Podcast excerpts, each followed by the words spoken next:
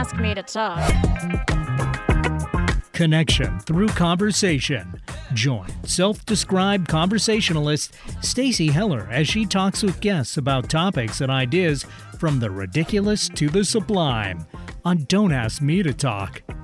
Now, here's your host, Stacy Heller. It me, Stacy Heller. Welcome to the show. Don't ask me to talk.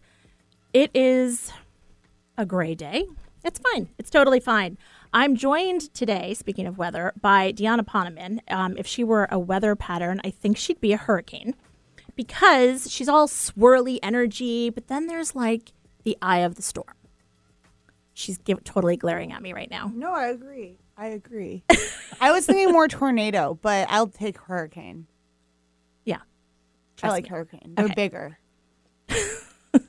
They do they can do a lot of damage. So they need to be respected. As can I. Exactly. Also joined today by Jason. I feel like you don't have like you have like you're a single moniker person because I just all I can hear is Jason. I'm just, Jason? Just Jason. That's all it needs to be explained. exactly. Or Saint Jason. Well, that is true. Uh, if you cannot listen to the show live every week, then you can actually text DAMTT to 55678, and then you can learn how to find the podcast version of the show. You're also welcome to call in to 425 373 5527, or you can find me via my website, which is stacyconnects.com. We can connect. Want to be a guest? Got something to talk about? You have an idea to share? Are you somebody that can make one of my brilliant inventions happen? The rain barrels? I was listening to that this morning, your rain barrel idea.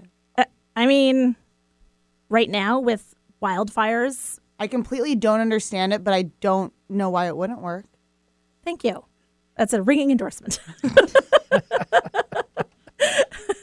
Considering in subsequent episodes, I've gotten a lot of flack for it.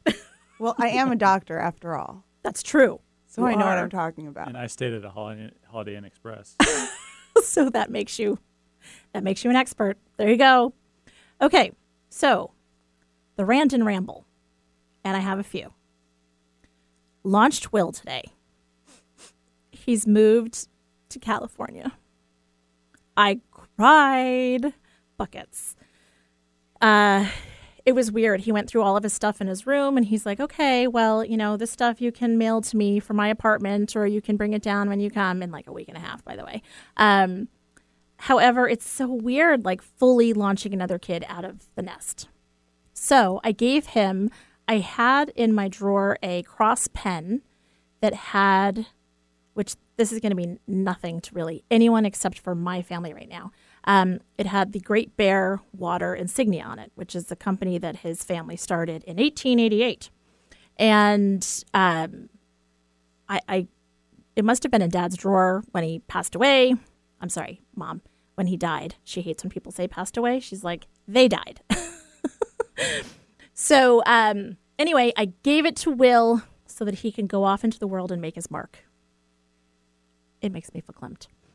Uh, speaking of mom, she and at least, well, two thirds of the GLOP were in the Penswood Olympics this week. That's right, folks. My mom is an elite athlete. Yep. So say the 23andMe DNA. My mother and I both have the genes of an elite, elite athlete. um, and so she and Lee both participated in the Olympics. Mom rode the bike. She got a t shirt for participation.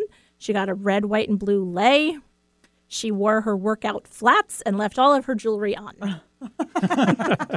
You know it's a heavy workout when you can do it in your jewelry. right? Wait, exactly. what was the sport? uh, biking on the stationary bike. Whatever. I'm actually kidding aside. I'm very proud of mom for two reasons. One, participating. She's not generally like a participator in these kinds of things. And then two, obviously staying fit. That's huge.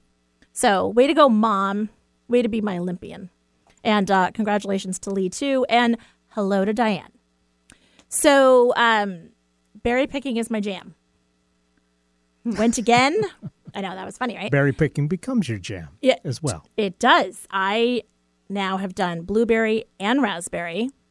And because I can't help but meet people, when I went to the berry place the first time, I was like, "Ugh, Arnold. Uh, for anybody in Oroville that's listening, it's the Oroville U Pick. And Arnold is, I think, a town legend. He's new to me and he is adorable. I think he's widowed. I don't think my mom would be into him, but I've thought about it. Um, I don't think it would be a fruitful relationship. Wah, wah, wah. Um, so he is from Holland, and there was just something about him. And I, of course, started to chat with him the first time that we went berry picking. And I found out about how he got an Impala and he drove across the country and how he had found Oroville and thought it was great. And then in the 90s, he bought land and this whole thing. Well, the second time I went berry picking, I was like, methinks there's a story here and I want to know more. And he offhandedly said, Oh, you mean like the time that my family had soldiers hiding in our hay barn? And I was like, Exactly that. So his birthday was the Saturday that we were leaving Veranda Beach, so last week. So I gave him a birthday card and my business card and said, I'm coming back with recording equipment that I want to know his story. So, Can we go back to the you making jam for a second? yes. Will you make me some raspberry jam without sugar in it? or coconut sugar? Uh, how about I get you raspberries and you figure that out? No, I want the jam from you, from with love. Hmm. She's like, she's like, I do have sugar, I don't have love. We'll talk. All right. She'll now, do it. This this is the thing that I may eat up most of our showtime on because I have things to say now. This is my rant. Okay. So, this past weekend, I had the opportunity to actually get dressed and go to an event. An event that had been postponed a couple of times because of COVID. And so it, it was a celebration and a, a coming out for obviously the people throwing the event and also for anybody that's going, you know, like, wow, there's people and I'm dressed up and the whole thing. So I tried to find the right outfit. Seven o'clock at night, it's a little bit more formal. And so thought, okay, I'm going to find the perfect dress. Tried a bunch of different ones. Also decided that I'm not going to go with the plain old boring like sheath dress. No siree, I'm stepping outside of my comfort zone. That's right. I listen to Wisdom from the Wardrobe on Mondays here on KKNW from 12 to 12:30. Very nicely done. Thank you. And um, so I just thought, okay, I'm gonna I'm gonna have some fun. Found this really cool black tuxedo dress. Now, like many others, except for Jason, I have put on weight during COVID. So I am I'm an inverted triangle. I'm a little heavier on top. Whatever, doesn't matter. But the tuxedo dress was to show off my legs. Bam. And then some other things too, but not too much. So, really struggled with this. Annie helped me out. She came over. She was helping me figure out like what bra do I wear? What shoes do I wear? Jewelry. To, to jewelry or not to jewelry, the whole thing. This was a big deal. Pete didn't come with me, so I needed support. Came up with this outfit. I'm feeling a little nervous because I felt like I was making a debut. but I was going to do it.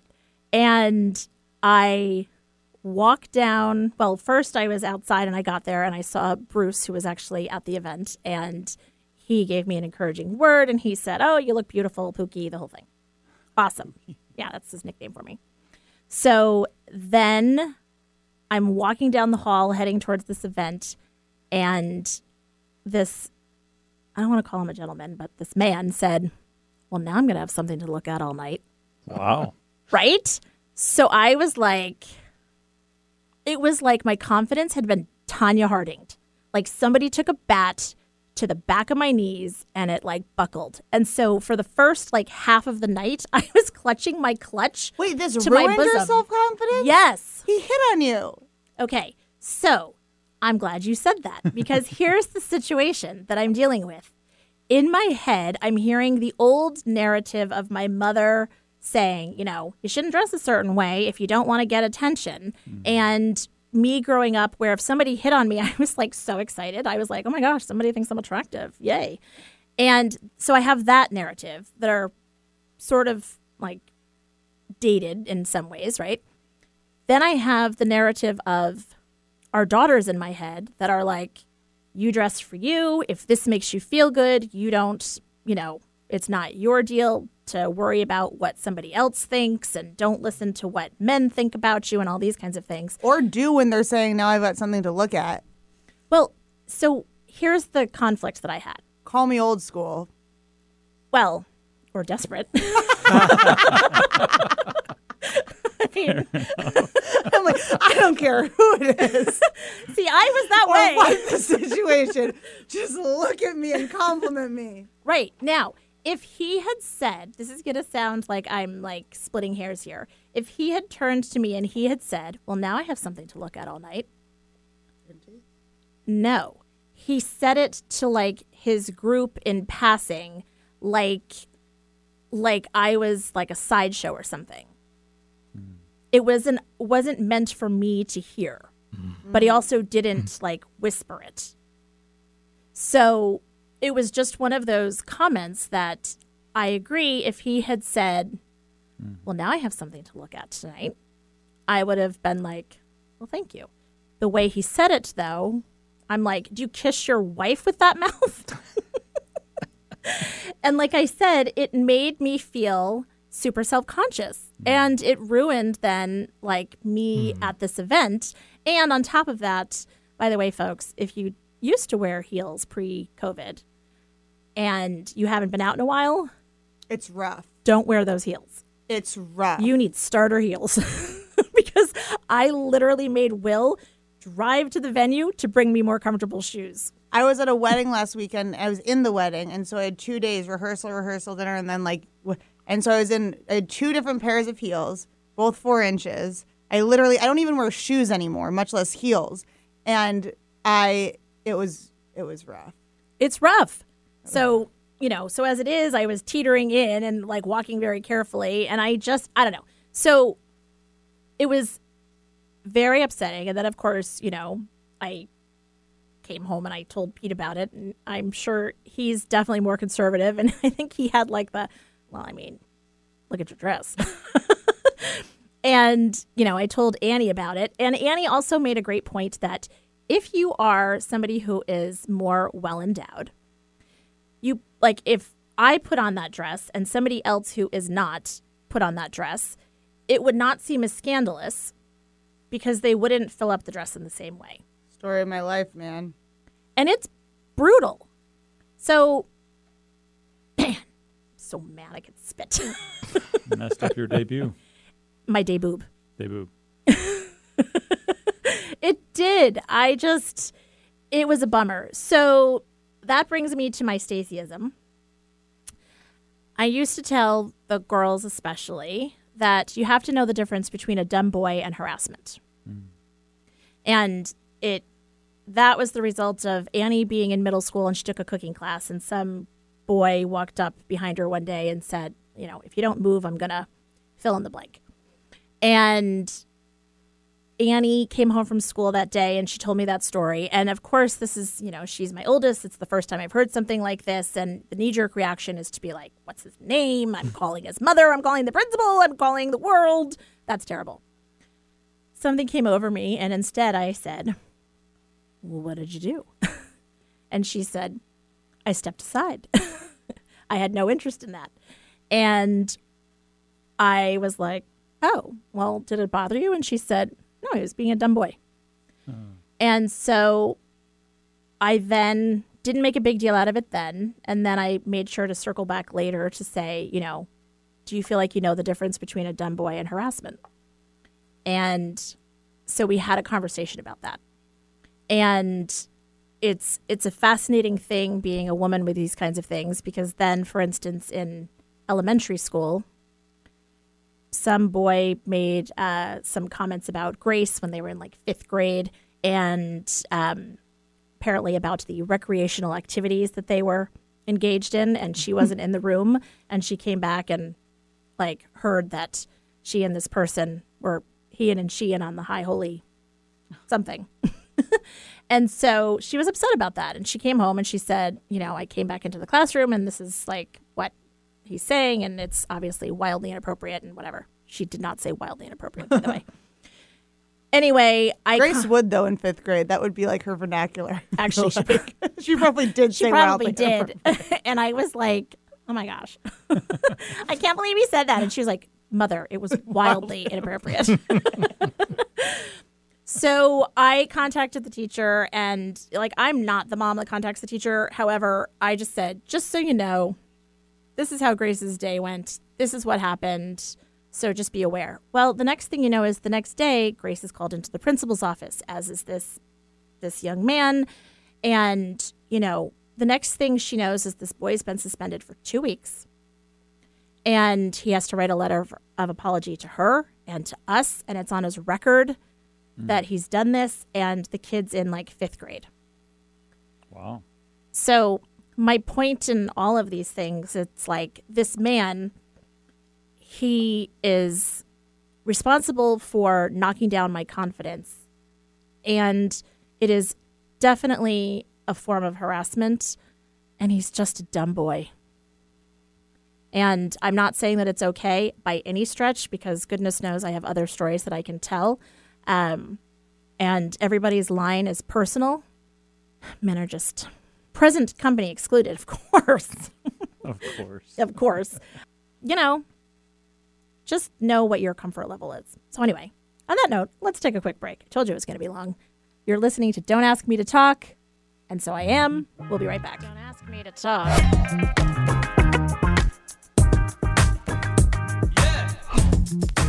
Hi, I'm JDK Winnikin, host of This Show is All About You. If you're like me, you seek many things in your life adventure, meaning, belonging, you have dreams, and you want fun, and of course, you want love. And we also want other people to join us along the path. But what happens when you don't know how to have all that or where to start? Well, join me every week to learn more about how, because I am just like you. So join me each week here on KKNW for This Show is All About You, a show about how you and me become we and what that means for all of us. And be sure to visit my website, wordsbyjdk.com. When giving presentations, do you feel nervous, worry you won't get your message across, or hold your listeners' attention? Storytelling is an essential business skill most people don't learn. Telling your story clearly, concisely, and with real connection is key because people respond to and learn from stories more than charts or spreadsheets. Find and finesse your story so you can share it effectively with executive storytelling coach Melissa Reeves of Story Fruition. Melissa offers individual coaching, workshops, and webinars that teach the ABCs of Tell Me More, please. Go to www.storyfruition.com. Hi, this is Lisa Downs, host of Reigniting You, the show that takes a positive, forward looking approach to mid to late career transitions for Gen Xers and Boomers every Wednesday afternoon at 3 o'clock Pacific. Whether you're looking to stay in the traditional workforce, do your own thing, or retire or semi retire, Reigniting You is your source for career transition advice, inspiration, and insight for what's next in your career and life. Join me Wednesdays at 3 o'clock to get re energized, recharged, and reignited. Feelings of disconnect are the cause of an ever surging mental health crisis. Many of us feel apathetic about ourselves, our work, home, and relationships. We don't know how to re engage. I'm Greg Kuiper of Kuiper Counseling. At the Root focuses on emotional connection and how awareness is at the root of building healthy relationships with self and others. Join me weekly to re engage with both. At the Root airs Mondays at 3:30 p.m. here on KKNW. Subscribe to the podcast or go to kuipercounseling.com. Going against the grain has never been this much fun. Alternative Talk 1150. Don't ask me to talk. Welcome back to the show. I am your host, Stacy Heller. I am joined today in studio by Dr. Deanna Poneman. She is a chiropractor, a network chiropractor. And of course, we are also joined by Jason. Saint Jason. Saint Jason. My mother loves herself some saints. All right. Uh, I love your actually, when I call her after the show, she'll probably be like, "How old is he? Is he tall? Is he single?" yes, yes, and old enough. okay, there you go. I'll tell you more later, Mom. oh, do you? Yeah, and you drive a motorcycle, I have, and you yes. could fly a plane. I can, yes. This might work. He can do like pretty much anything.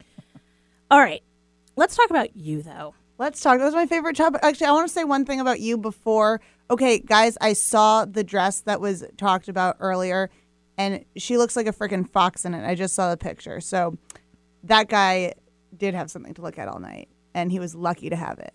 Well, thank you. I appreciate that. And we talked during the break about the whole narratives thing because I joked, I joked with Eric that I look like if if Robert Palmer had redone the video of like she's simply irresistible with the women in like the slicked back hair and the tuxedo dresses, but he had used plus size models instead of the regular ones. I'm too young, so I don't know the rest. Yeah, I'll show you. I'll show you the reference later. Anyway, Nearly a child. okay. On and that, Addicted to Love. Bo- Yes. Both, videos featured the same kind of motif. with Yes, the they did. With the pancake makeup. yep, it was. I'll show you later. Look forward to it. So, speaking of your childhood, Yes. um, you were a child once. and I think I still am, but Yeah. people keep trying to tell me that I'm not, which I think is rude. well, I mean, Like- Like people like you. well, right, because you're not 18 anymore. uh huh. So, you had a more unconventional upbringing than most. Yeah, I did. Um, well, so I was born. My parents were transcendental meditation teachers. They were hippies that started following Maharishi in the 60s and 70s.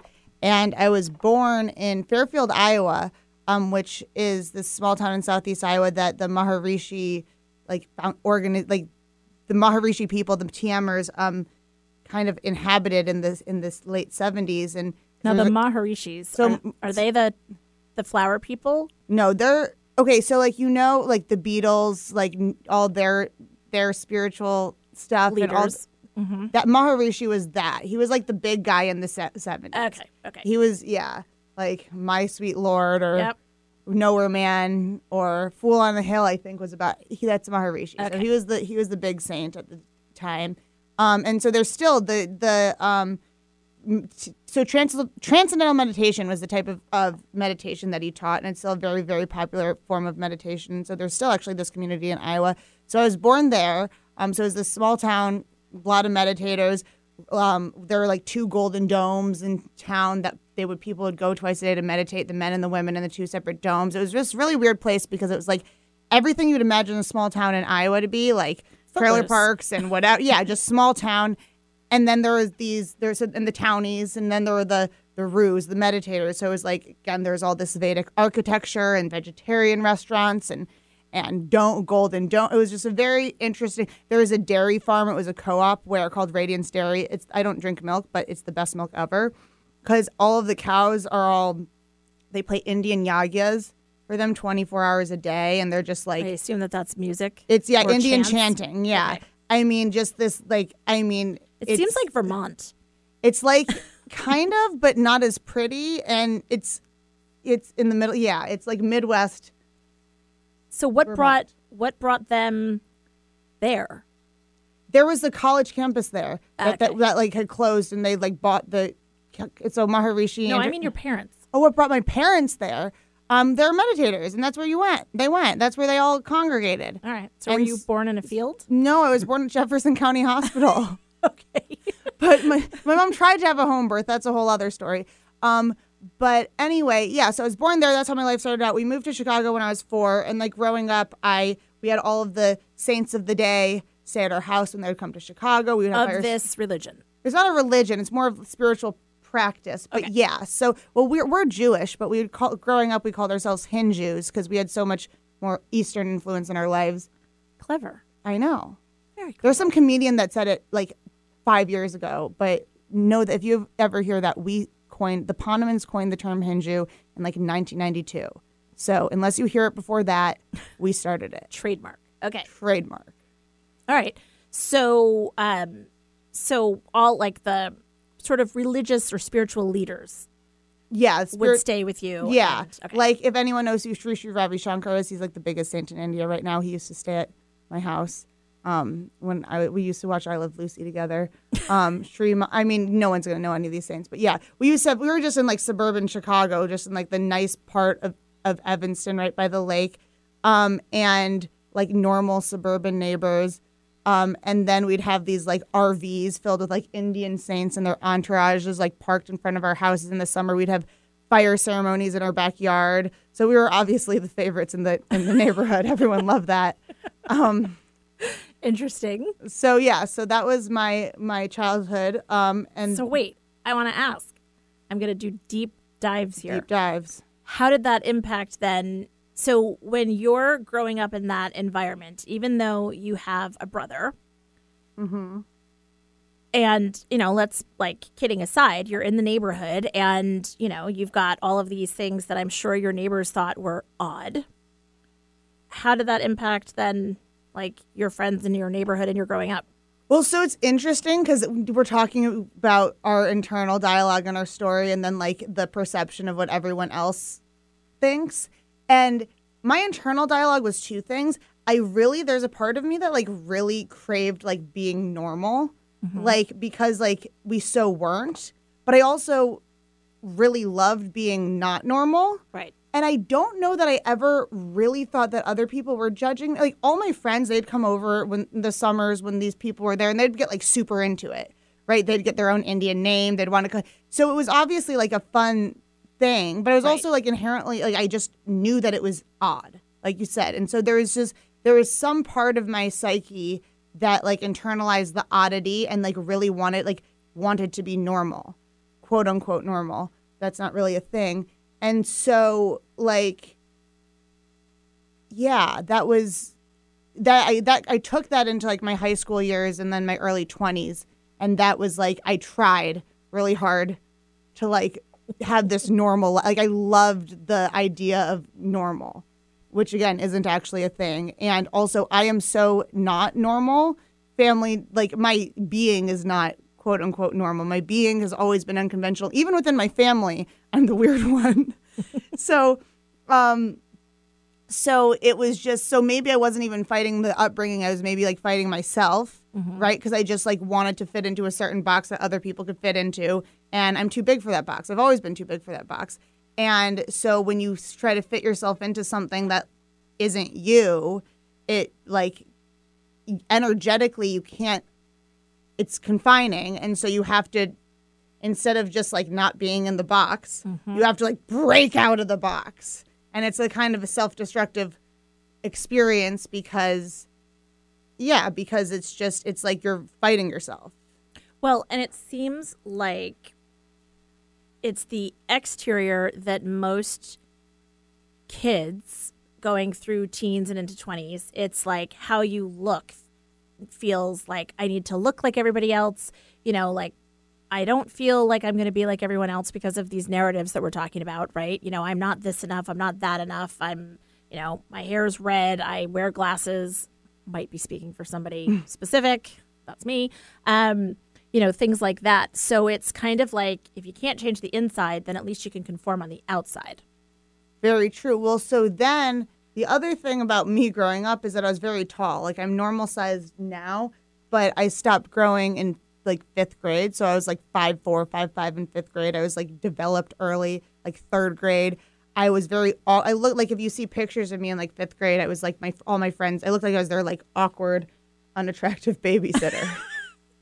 Okay, that's that's again a bad narrative, and I would have I'll show with, you pictures. I would have gone with cousin, but okay. no, it looked like it was it's it's it's it's weird. And so I so I never felt like I like looked normal because I never had like an experience of like looking or feeling like a little girl. Like I don't remember that. I just always remember being very awkward, feeling like I was like towering over everyone, very inherently like understanding that I'm like bigger than everyone and that these were little girls and they're cute and I like wasn't. And so between that and I guess the my unconventional upbringing and my unconventional way of being, it was like I felt very like other. Mm-hmm. And so yeah, so then I mean, people started catching up to me in like eighth grade, and I realized that how to use my boobs for good and not evil, and Interesting. and that or maybe for evil and not good. It depends on how you want to look at it. And so I did like a comp- and so that was I started to really my physical dep my a lot of my self worth was really wrapped up in my physical appearance, which led to eating disorders and it led to a lot of I mean it led me to go into to study fashion in, in undergrad, which was fun, but obviously did not end up that down that path. But it was very and even to this day a lot of my i'm more preoccupied with my body and my physical appearance and i'd like to be because i know that that doesn't define me at all but you know those things that are ingrained in you from from such a young age you, it's hard to, to shake them you got to do a lot of work and i do do the work but you know we're human Right. Okay. So that's that's kind of tough. Um, so you pursued fashion, mm-hmm. and and then you pivoted. i did pivot What caused you to pivot?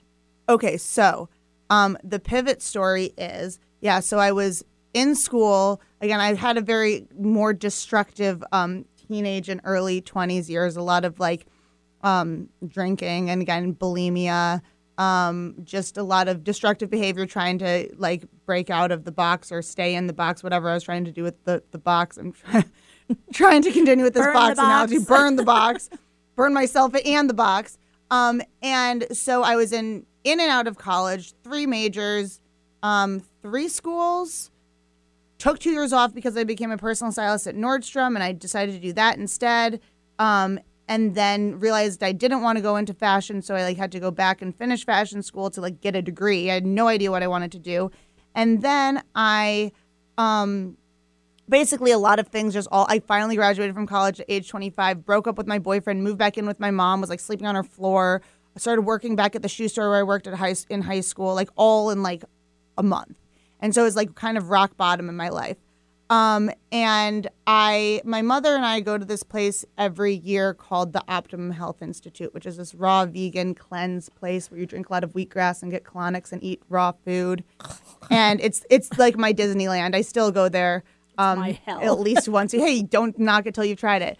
Um, so anyway, we had been going there for a couple years at the time. I like to go at the time because you look really good when you leave. You lose a ton of weight, but also like you just glow from the inside and outside. So I went I would go because I like to get like cute, right? Like that, that was my that was it was my my um weight loss program. I was like 22 and like 130 pounds. I was didn't need a weight loss program, but I thought I did. But anyway, so this year that everything was going wrong for me, my mom was like, Deanna, why don't you go to OHI for two weeks this year instead of just the one? Stay another week after I leave. And I was like, why not? I've got nothing else going for me. Like I might as well stay an extra week um, to get skinnier now that I'm single. And Maybe she wanted some quality time without you. and so I did. Um, that probably is it. And so I did. And what happened over those two weeks is nothing on in my life changed on the outside, obviously, because I was there for two weeks. How could anything change? But what happened is is everything changed. My attitude, my outlook on life, my spirit, my I mean mind, body, spirit. Everything was just I went from I've got nothing going for me, rock bottom, to I've got this clean slate and the world is my oyster. And um, it was such a profound experience for me because I was raised very healthfully knowing all of these things or like being told all of these things, but I still had to have this experience to actually like internalize it and like understand it. And it was so eye opening. And I was like, well, no wonder everybody's so sick and miserable. There's nobody teaching people how to be well. I mean, we're seeing that now, right? There's no um, no one's teaching people how to be healthy. It's only about managing disease, and and um, no one's actually tru- teaching people about true holistic wellness. And I was like, that's what I need to be doing. I need to be teaching people how to be well. So, long story not so short, that catapulted me into chiropractic school. Um, and I kind of, yeah. Um, and so I went to chiro- chiropractic school. I thought I was going to be a holistic nutritionist at first, which is a bad idea when you have like a history of eating disorders, I think, because the eating disorder still wasn't over yet. Do as I say, not as I do. exactly. but but um anyway, I kind of ended up in chiropractic school at a win uh, on a whim per suggestion of my mother's friend. Um and yeah, and the rest is history. I think it's fascinating when people talk about hitting rock bottom. That the idea of hitting rock bottom means that you've actually hit like a foundation, a very basic, like rough foundation from which to actually build up again. And for so many of us, hitting that rock bottom is such a good thing to have because all of that you know, shaky building that we've been doing with no scaffolding and, you know, there's really nothing. It's been a tenuous buildup for this whole time. And so to lay it all bare and start, um, and to make my mother proud, St. Peter is the rock of the church. It's the whole idea of building something strong. And, um, you know, so even faith comes into that and you know the spirituality with which with which you were raised it may have been an alternative to your judaism or to you know classic christianity or whatever it is however it sounds like when you went to this place that you no longer felt like you were drinking the kool-aid that your parents had served you you were like i'm gonna i'm gonna try this kool-aid and i don't necessarily want to drink their flavor. Right, I'm gonna make my own Kool Aid. I want to make my own Kool Aid. And that's exactly it, because it was like it's so funny. Because then I became not only did I go to chiropractic school, but I became a network chiropractor, which we'll get into. But I was actually in network chiropractic care as a baby. My first network adjustment was actually in utero. So the, for the first few years of my life, and I didn't go to chiropractic school to do network. I want I still kind of was on the normal kick, so I was going to be a normal chiropractor even though I had never been under like aggressive force chiropractic. It was always gentle touch, even after network. But um, and it, I fought it. I didn't start. I didn't even like get into network until my sixth quarter, year and a half in, because I like network club was too weird. It was all, too, and so. But then it's like when I came into that, and then came into like the like that was the beginning of my becoming of like the Deanna that I am today, and it's like how. First of all, not only is my Kool Aid very close to my parents' Kool Aid, but it is like weird. objectively weirder than my parents' Kool Aid. but I found it was my path, right? So exactly, I didn't, and I had to, and that's also part of why I know with like such conviction the things that I know. It's not because I, I regurgitated my parents' teachings. It's because I found them, I learned them, and mm-hmm. I found them through my own experiences and my own studies and my own learning. And so now I, I know that it's mine. I was chatting with somebody the other day, uh, talking about um, they were talking about their experience within a family business, and I commented that isn't it interesting that you know you go through the normal like process that you're supposed to go through, right? You listen to your parents and you drink the Kool Aid, and then you reject said Kool Aid, and then when you get older, you then figure out that actually, you know, there are some parts of this, some this of the ingredients. It's quite tasty. It's quite tasty, and now I understand why they were serving it to me. However, I don't like this and I don't like that, so I'm going to come up with my own thing. And so it's the nature and nurture, right? And so there's the how you were raised, and it's also and then how where you want to go from there, bringing in your own true self. And I'll say one other thing about my family and my upbringing that um, one of the, I, I mean, I've got the greatest family and the greatest parents ever. Um, but one of the things with all of my various rock bottoms and, and things that I've I've experienced in my life, um, I never. I mean, I was at I was in some objectively very dark places in my life. I never looked at that or experienced it as that, and I always understood that it was part of my journey and it was part of making me who I was and that I was going to be okay. Like even if I like there was something in my subconscious and this like kind of understanding of that. And that's be definitely because of my parents. Because first of all, I knew that they would always have my back and support me and love me and not judge me. And also that's something that they taught me throughout my life is like life is perfect and everything, you know, the universe is divine and everything is happening as it should. And as my mother says, how do we know that it was supposed to happen like this? Because it did and life is perfect right and so just having that understanding that's probably like the foundation of my entire like life was knowing that and so then when i had these detours that were like less than ideal i wasn't like my life is like over or poor me or well, probably there was some poor me, but but Oh, I I, knew know you. There was definitely some poor me. probably me. a little bit of poor me. I'm not dramatic drinks, at all. some whale songs, a wet floor. I'm not speaking. Oh, oh, always a wet floor. That's one of my mother and my biggest fights was um because I like dr- drown her shower cap in a hotel bath bathroom because of how much water I got outside of the shower. um, but yes. Anyway, so I'm very grateful for for my family for always like teaching me that. Well, and that's a good foundation from Yeah, which to build. so and, exactly. You know, really understanding that no matter what, there's always that thing to build from.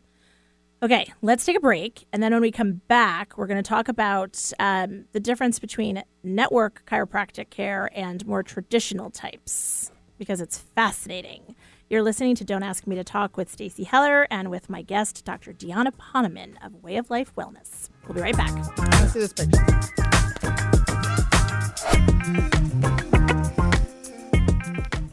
Are you stuck in a creative straitjacket, going crazy, trying to find a different way out? Exhausted from trying to make old ideas feel fresh and relevant? Popcorn and Noodle is a boutique agency that specializes in popcorning new ideas and noodling on existing ones for entrepreneurs and small businesses. Whether it's ideas about what to name a new venture, how to promote your services, or which direction to consider next, Popcorn and Noodle serves ideas that pop and stick. Don't go crazy. Go to popcornandnoodleideas.com.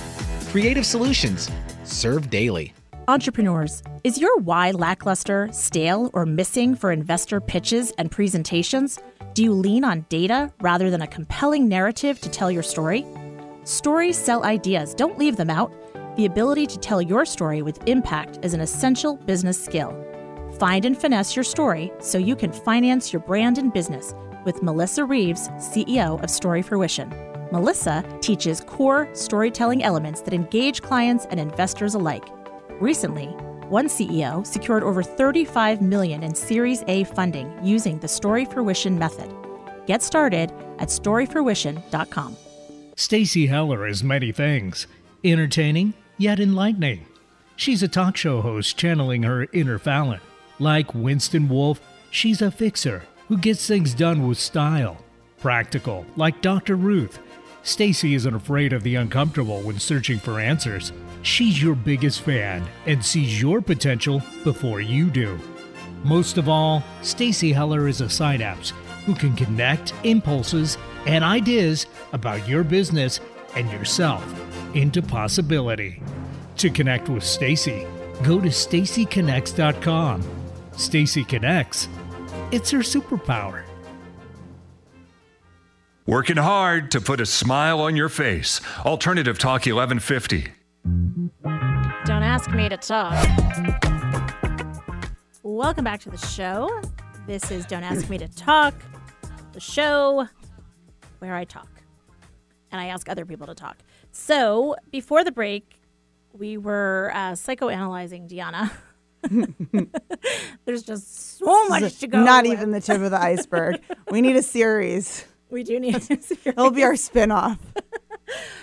So that could just go on to infinity and beyond. So, um, okay, so you ended up doing network chiropractic, which is something that, as you say, had been done to you when even before you were born. And so, for listeners out there, explain to them what it is. Now, I'm also going to tell you, I've heard you talk about this. Take breaths. I knew she was going to tell me to talk slowly. slow. I knew she was going to say that. people want to hear it or they don't know that they want to hear it. Guys, if this is a podcast, all you have to do to understand me is just like put the uh, podcast at half speed.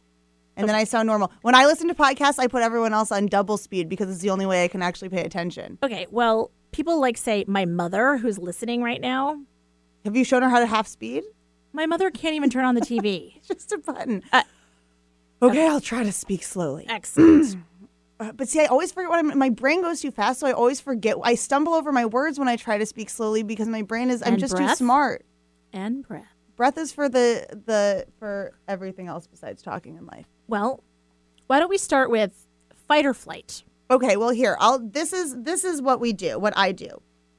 So, whereas with traditional chiropractic, they're dealing with the structure of the spine. They're dealing with the vertebrae, right? And their things are out of alignment and they're pushing those bones back into place because in theory that will help realign the spine and relieve your body of pain.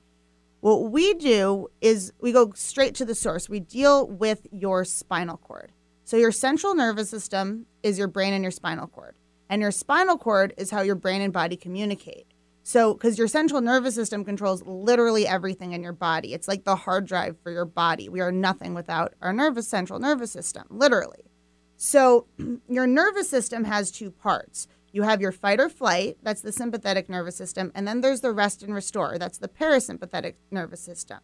So, fight or flight is supposed to kick in when we're in danger, like if we're running from a predator, or we get attacked, or um, we stop suddenly on the highway right? Or a little, little kid runs into the street. Rest and restore is responsible for our deep sleep, our good mood, our digestion, our body's ability to heal, our immunity, our overall adaptability. And that's the key word is adaptability. And so they're mutually exclusive. When you're in fight or flight, you can't be in healing mode and vice versa. So what happens is is that we get stuck in fight or flight, which we are not supposed to be stuck in. Um, and then all of the healing properties of our body are inhibited.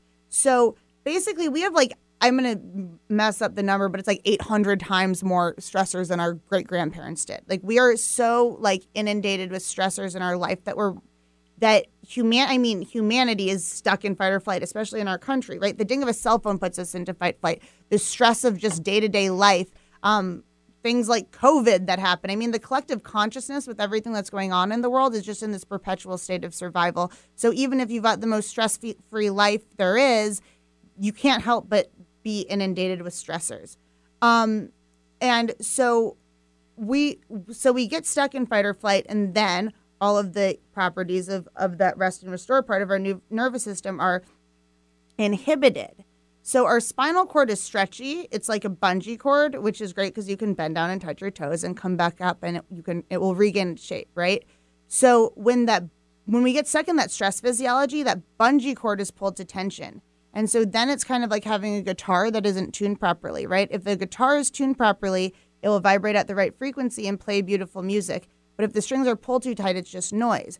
So when we get stuck in fight or flight, our spinal cord is pulled too tight, and then it's just sending noise signals to the rest of our body. Um, so from a structural standpoint, and this is how it tie it back to traditional chiropractic. If you imagine that your spinal cord is this pulled tight bungee cord, and you've got all these bones strung along it in your back, and they're out of place. If I push hard enough, I can push that bone back into place because I am stronger than your vertebrae. But what happens if you push something against a pulled tight elastic band? It's just going to pop back out, right? Or if it goes in, something else is going to have to pop out um, for it to stay there, right? For it to have space. So that's why you often hear of people going to the chiropractor twice a week for their entire life to get the same segment adjusted. That's why often chiropractors get that reputation of once I start going, I can never stop going because you get that temporary relief, but since you're not actually addressing the source of the problem, you have to keep going back to get that same relief and you're not actually getting any better. So, what we do is we teach the body how to get out of fight or flight and back into healing mode. We get the flexibility back into your spinal cord and the peace and ease back into your nervous system, and we create space in your body. So then, not only do the bones fall back into place and stay there, um, because our body's brilliant. Our bones know where they're supposed to be and they want to be there. But if they don't have room to get there or space to stay there, there's nothing they can do about it. So the bones all realign. So you start to feel better physically, but also now you're accessing this thrival part of your nervous system, which is where we're supposed to be. And so your sleep gets better, your mood gets better, your digestion gets better, your immune system is stronger, your body's ability to heal um, and repair is stronger, and you're overall more adaptable in life. And so um, that's what we do. And to bring it back to my own story is um, it was from getting under network care when I was in chiropractic school. Prior to that, I was 28 years old. Um, prior to that, I still I had gotten my life together from like the few years prior, but I still had a pretty bad eating disorder. Um, it actually kind of got worse in chiropractic school because of the stress. I was 28. I still didn't have a driver's license um, because I had so much anxiety in my life. I was just so like frenetic in my head. I just was I couldn't drive. Um, I couldn't keep my room clean. I mean, I still had a lot of like fundamental like things that were problems in my life as a 28 year old adult. Um, and when I got under network care, uh, I got my driver's license too much later. The eating disorder just kind of took care of itself without really any effort. Um, the my room stayed clean. I was just less reactive. I was, I mean, everything basically it it just happened on its own because when you are in thrival mode, what happens is your body naturally rejects the strategies that are no longer serving it and starts effortlessly taking on healthier strategies. So that is um that's what I do. I have two points to say. One, hey, listeners, did you know that somebody could talk as fast and as much as me? But not faster? Mm, I don't know. Did I do a good job talking a- slowly? At first I was thinking about it and then I forgot to think Yeah, about it. no, you did a great job. And it's what is fascinating to me. So let me, the other, my B is let me translate for the layman. So Deanna, I know from my networking group, and it was like, yeah, yeah, okay, you know, I'll try this out because that's what you do. And it was fascinating when she took pictures of me. Like, forget even the scan thing because I'm like, I don't know what a scan means. It means something to you, but it means nothing to me. I'm like, whatever. Uh, but the pictures where when you took a picture and you show how off kilter I am if you look directly at me, and then you also, when I'm standing up straight and you took a side profile view, the way that I am leaning forward, like my head is out of alignment, and even I have like a tilt. And what's funny about that is by nature, when somebody says, Okay, I want you to stand there and I'm going to take your picture, you're super self conscious about it. So you know you're going to be trying to stand as straight as possible because you're, I don't know, at the chiropractor. And so the fact that I could see me listing so much, and then when you did follow up, the fact that that was so much better. Now, you had asked me my goals when I came in originally, and it was better posture and a longer neck. Now, I have learned that I just don't have a long neck. But you can see more of it now that your shoulders aren't up so high. This is true. So, uh, you know, it has made a world of difference. And just to to come in and get aligned and to have that adjustment and Except Stacy hasn't been to her appointment in like six weeks. Okay, well, you know what? Stacy has been in Veranda Beach, and I didn't think we were going to air our dirty laundry on the radio. But she is one of my most loyal patients. Uh, so much so that last year when they did the social media butterfly, I won. She did win, but Pete Heller is really the prize patient. He's he doesn't miss he doesn't miss a beat. He's Saint Peter. He's, yes. Speaking of saints, let's just take a minute to acknowledge Jason here. So, Jason, I know because of Deanna. He puts up with both of us, frankly. He's super handy. He is very loving and so thoughtful. Like, truly one of the nicest people that I know. You're welcome. And Thank you. handsome. And single, so any ladies. you know where to find Stacy, she knows where to find Jason. Exactly. Contact me through stacyconnects.com. That's right. Also a matchmaking service. um, well, and you would make the best husband. I mean, he's basically like I know because he's basically my husband. so, without all the features and benefits. and he's still here. right. So that shows how loyal he is. Yes. Uh, I just want to acknowledge you, Jason, because you are you are like that rock bottom. You are the solid foundation from which people can build Jason, you're, things. you are my rock bottom. No, but but the foundation. Right. You are a foundation person. Thank you, And that is a huge gift that is uh is not everybody gets to have somebody like that in their lives. So I see you, I acknowledge you, I appreciate you. Me I too. appreciate you. Uh-huh. I do. Jason. Jason! Okay. So if you're curious about network chiropractic care, you can go to wayoflifewellness.com. right? Yes, wayoflifewellness.com. And tell the tell the people what they win. Uh, if you go in for an appointment, you can try it out. Yes. So if you come in for um, a new patient appointment, it's it's two visits. The first visits are the scans that Stacy doesn't know what they are, posture pictures. We take we take your uh, history. I'll learn about you, um, and then you get to experience uh, first your first adjustment that day, and then the second visit, the follow up vi- visit, where um, I go over the scans. Hopefully, I've gotten better at explaining them since Stacy's since Stacy's report of findings two years ago. Your pick, you go over all of your findings essentially, and um, so yeah, that's the. It's usually two hundred twenty five dollars, but for Stacy and the don't ask me to talk family. Um, I will give you guys that for that whole thing for thirty dollars if you call in and say that you um, are calling in because you heard about this on Stacy's show. I love it. Come on, people. Make me Best deal seem- in the house, right? Make me seem popular. Thank you, Deanna. Thank you, Jason, for being a guest. Thank you, Stacy. I so appreciate it. And remember, you I can. see you and I appreciate you. Oh, thank you. Saint Stacy. Um, next week, I am joined by Lisa Downs of Reigniting You. Thank you, Eric, as always. Have a great week, Always everyone. a pleasure. Stay connected.